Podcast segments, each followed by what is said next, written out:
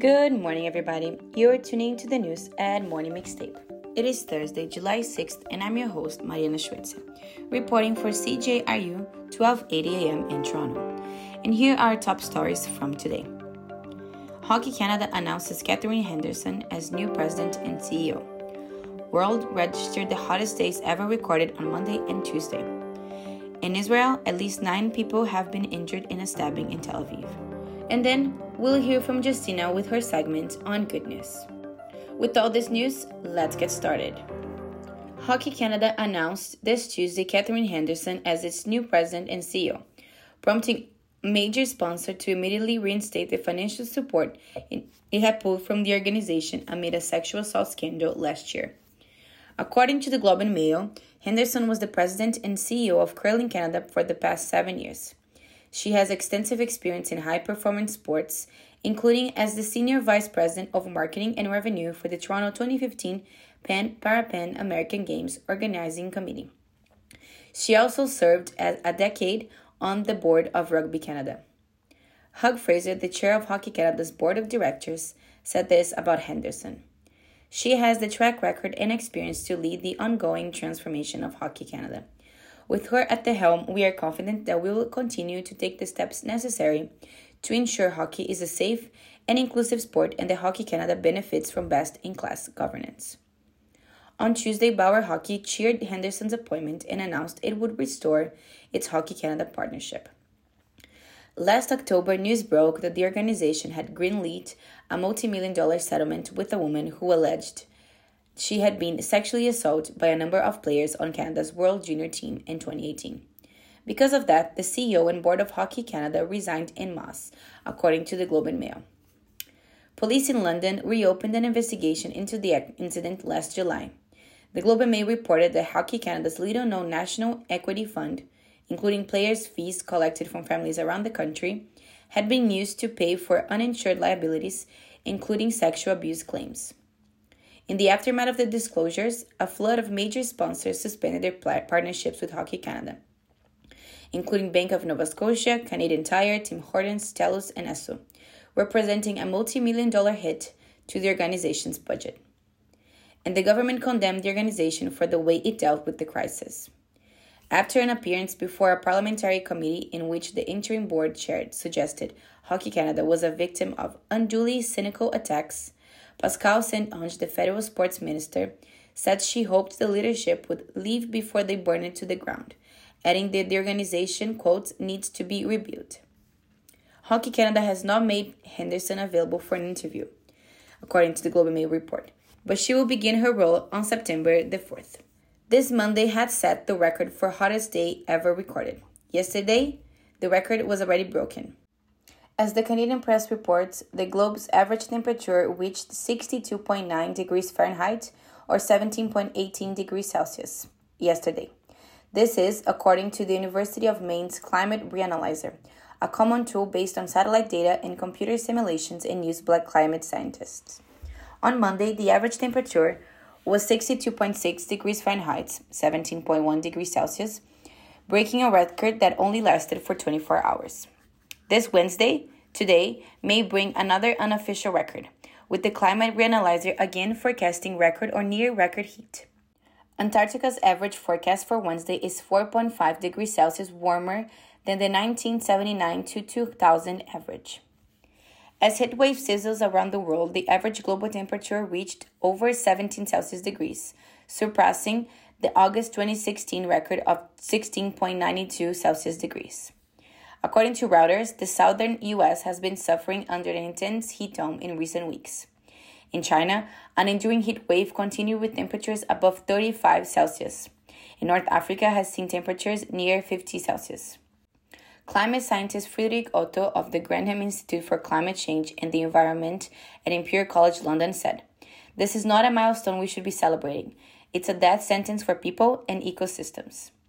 Still, according to Reuters, scientists say to expect more records to fall as climate change and an emerging El Niño pattern will make temperatures rise.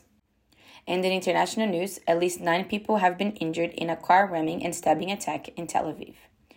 According to The Guardian, this attack comes a day after Israel launched a large-scale military operation in the West Bank city of Jenin. A police spokesperson has said the attacker was a Palestinian resident who occupied the West Bank, who was shot and killed at the scene by a passerby. The attack came as Israel's top policeman warned of the risk of further incidents as the military operation in the West Bank continued. Hamas later claimed the 20-year-old was a member of the militant Islamist group and was retaliating for the Israeli assault on Jenin, said The Guardian's report. The assailant drove a pickup truck into pedestrians close to a bus stop on the coastal city's busiest Pinchon Rosen Street before leaving his vehicle to stab one of the victims in the neck. In CCTV footage of the attack, a figure in dark clothes can be seen running from where the car has stopped, straddling a bike lane, running among the seating of a pavement cafe where he tries to stab a man attempting to tackle him. As he flees, he can be seen being intercepted by a motorcyclist who shoots him.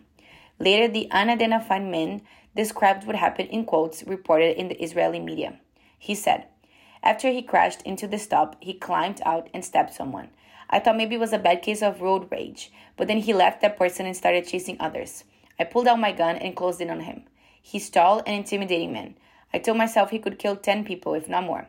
Everything happened quickly." The wounded were transported to hospitals in Tel Aviv and cities nearby.